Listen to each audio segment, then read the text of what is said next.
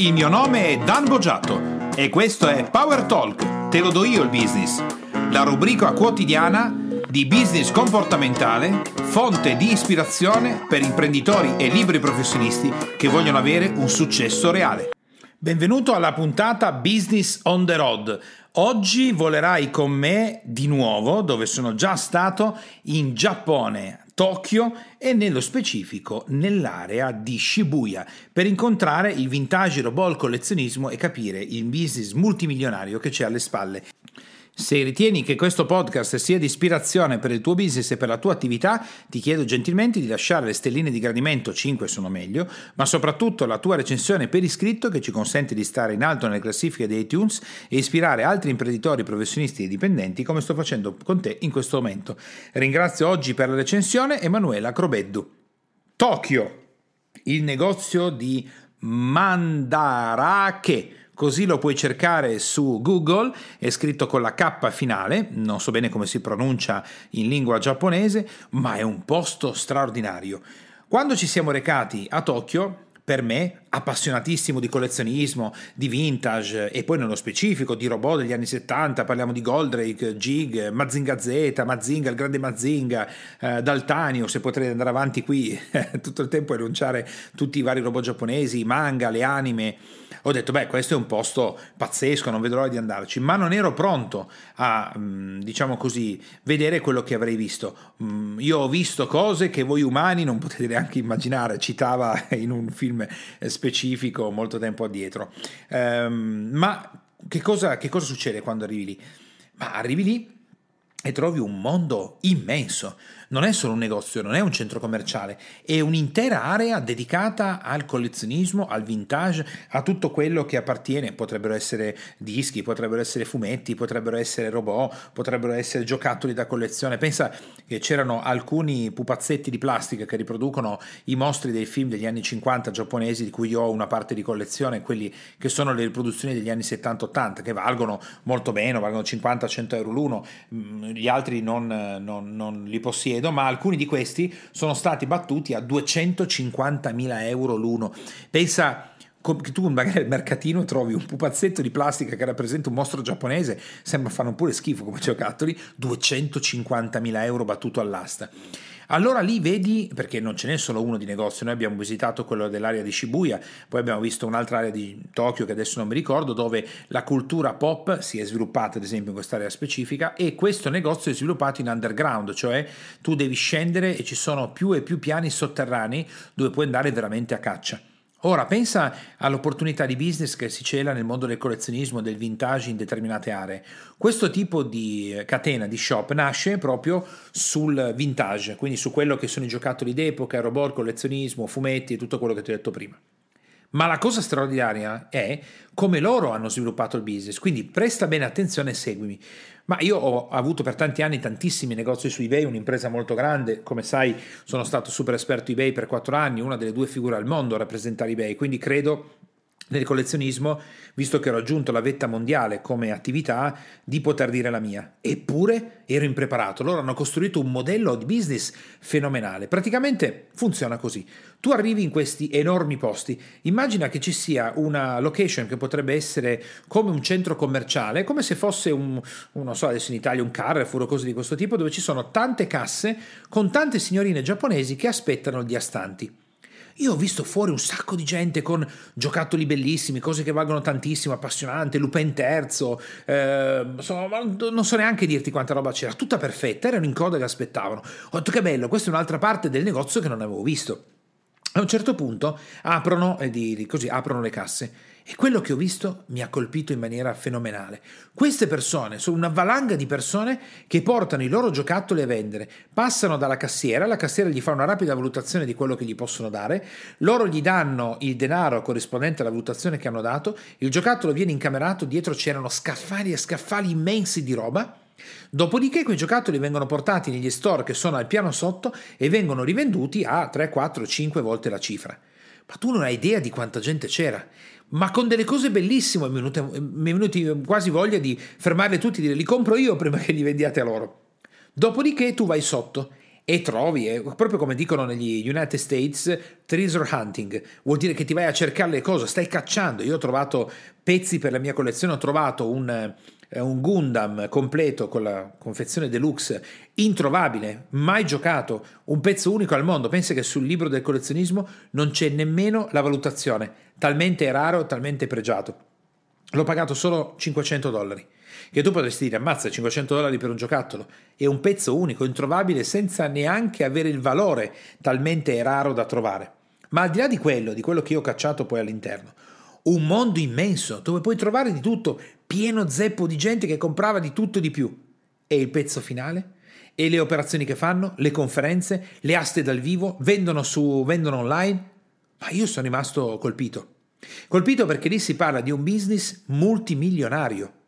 E poi, ancora, che cosa hanno fatto all'interno dei negozi, visto che i cosplay, cioè i costume play, quello che eh, oggi anche in Italia ha preso piede tantissimo, devi tenere conto che Lucca Comics, la fiera internazionale del fumetto, proprio qui in Italia, ehm, quello che sta accadendo è un movimento talmente grande che Lucca è diventata la seconda fiera al mondo, seconda, subito dopo Los Angeles. Quindi siamo diventati, il cosplay come dicevo è un giocare con i costumi, loro hanno creato la possibilità di fare dei cosplay stage all'interno del, del, dei loro negozi, quindi fanno anche eventi e manifestazioni talmente grandi il negozio all'interno.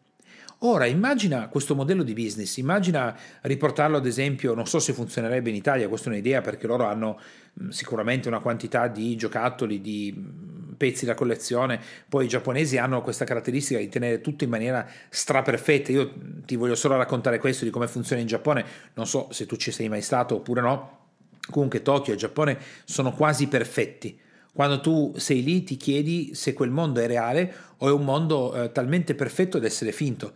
Tutto funziona benissimo, le cose arrivano non in orario, spaccando il secondo, la gente si comporta in maniera perfetta, gli oggetti sono perfetti. Quelle, I pezzi che io ho comprato eh, lì eh, in eh, Giappone, a Tokyo, addirittura mi sono chiesto se fossero delle repliche, talmente sono perfetti. Ho comprato eh, dei dischi, quelli che si mettevano una volta nel mangiadischi per poter ascoltare le storie di Carletto, il re dei mostri, ad esempio, o di Gundam perfetti, come se non li avessero mai usati, una cosa straordinaria.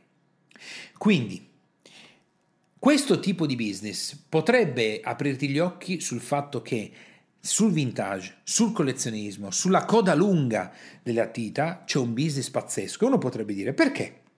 Perché, ad esempio, vengono messi in commercio i gormiti, questi pupazzetti che rappresentavano di plastica, che rappresentavano le varie forze della natura? Perché questi gormiti che vengono messi in commercio a un certo punto prendono cifre impressionanti.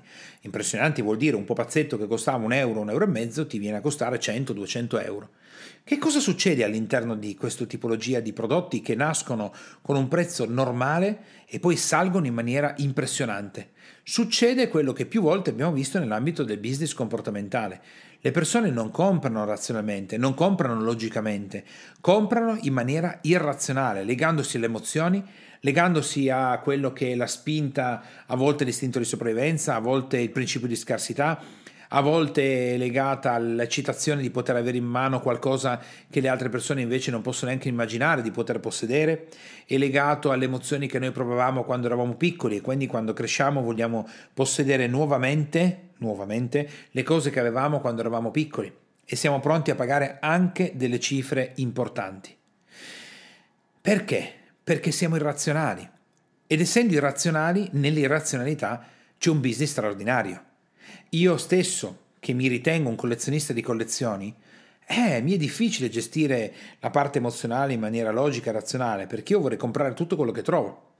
E tanto più è il potere di acquisto delle persone, tanto più sono grandi le possibilità di business che tu puoi sviluppare con persone che hanno quel determinato potere di acquisto.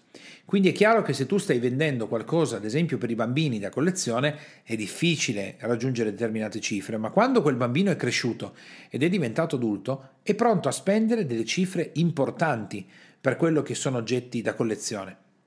Segnalandoti questo negozio che, il, lo ripeto, è il Mandarake, è scritto così, che poi questo di cui ti sto parlando adesso è Shibuya Store, eh, loro hanno realizzato un modello di business realmente potente perché da una parte rispondono alle esigenze delle persone che possiedono questi articoli ma non hanno lo shop, non hanno voglia di venderli online, hanno bisogno magari di soldi subito e quindi loro fanno un ottimo servizio dandoti una quota del valore di quel tipo di articolo quando tu lo vai a portare.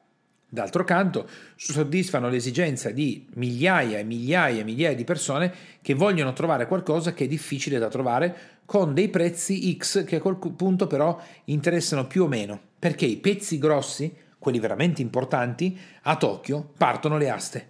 Io non ho visto l'asta dal vivo mentre ero lì, ho visto le cifre delle aste che avevano chiuso, mi sembra di ricordare due giorni prima quando passammo noi in quello store, e sono stati impressionanti impressionanti. All'interno c'erano display che segnalavano le prossime aste dei prossimi giorni.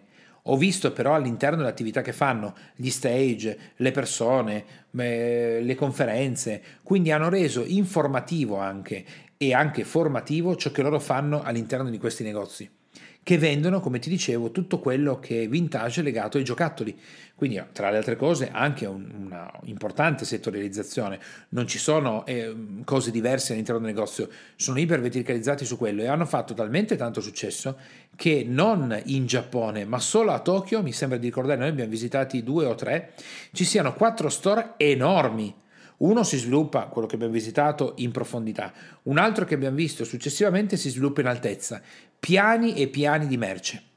Pensa adesso al business che stai portando avanti tu adesso, se non peraltro che magari ne stai per creare uno, e magari potresti essere proprio un business che immagazzina delle cose importanti che potrebbero valere, potrebbero essere vintage, potrebbero essere la collezione, e invece magari le stai buttando via senza sapere che stai buttando via un patrimonio importante. Magari sei proprio un'azienda produttrice che ha prodotto in passato qualcosa di importante e stava per buttarlo al macero o non ottenere la trasformazione da quello che è il prodotto in denaro.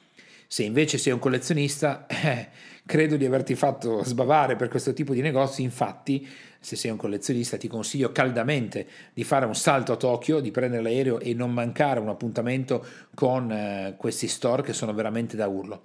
Se invece vuoi prendere come ispirazione quello che ti ho appena detto in relazione al business che stai portando avanti, anche se non hai delle cose da, che potrebbero essere la collezione nel magazzino tutto il resto, Rifletti come questo negozio, queste catene di negozi enormi che fatturano una cifra impressionante, hanno costruito un modello sulle esigenze delle persone che arrivano, costruendogli e costruendo a loro il ciclo completo, offrendo informazione, entertainment, formazione, eh, possibilità di trasformare gli oggetti in denaro, possibilità di fare treasure hunting, cioè andare a cacciare quello che stai cercando con tutto il mondo annesso connesso di un patrimonio che nel caso degli, dei giapponesi con le anime, con i manga, è immenso stesso. Magari potrebbe esserci qualcosa di interessante per te a livello comportamentale nel comprendere come utilizzare la famosa coda lunga, cioè avere quegli oggetti, quelle cose che le persone vanno a comprare quando ormai non vangono più di tanto, ma nella coda lunga invece ci sono tutta una serie di collezionisti che pagherebbero fior fior fior di soldoni, come si dice, per poter trovare quello che tu stai vendendo. È uno spunto, giusto per portarti con me in un'altra parte del mondo oggi, però in un mondo che mi piace tantissimo. Il ricordo che ho di Tokyo è entusiasmante. Ricordati il negozio di Mandarak, Mandarake, scusa, a Tokyo in Giappone e comunque al di là del negozio il Giappone è una gran bella nazione in cui credo che prossimamente tornerò di nuovo in uno dei tanti viaggi che facciamo durante l'anno. Con questo abbiamo concluso la nostra domenica con Business on the Road. Ci risentiamo per la prossima trasmissione podcast. Ti auguro una straordinaria giornata. Ciao! Te, imprenditore e professionista che ascolti Power Talk, puoi andare su www.danbogiatto.com e scaricare il report gratuito che ho fatto proprio per te dal titolo I tre gravi errori che bloccano il tuo business e rendono nulli gli investimenti che fai in formazione ed in coaching tutto per te e mi raccomando iscriviti al canale, lascia le tue stelline e il tuo importante commento per fare in modo di essere sempre tutti insieme al top della classifica podcast di iTunes e garantire così ad altri imprenditori e professionisti come te di potersi lasciare ispirare da queste trasmissioni. Ciao e alla prossima!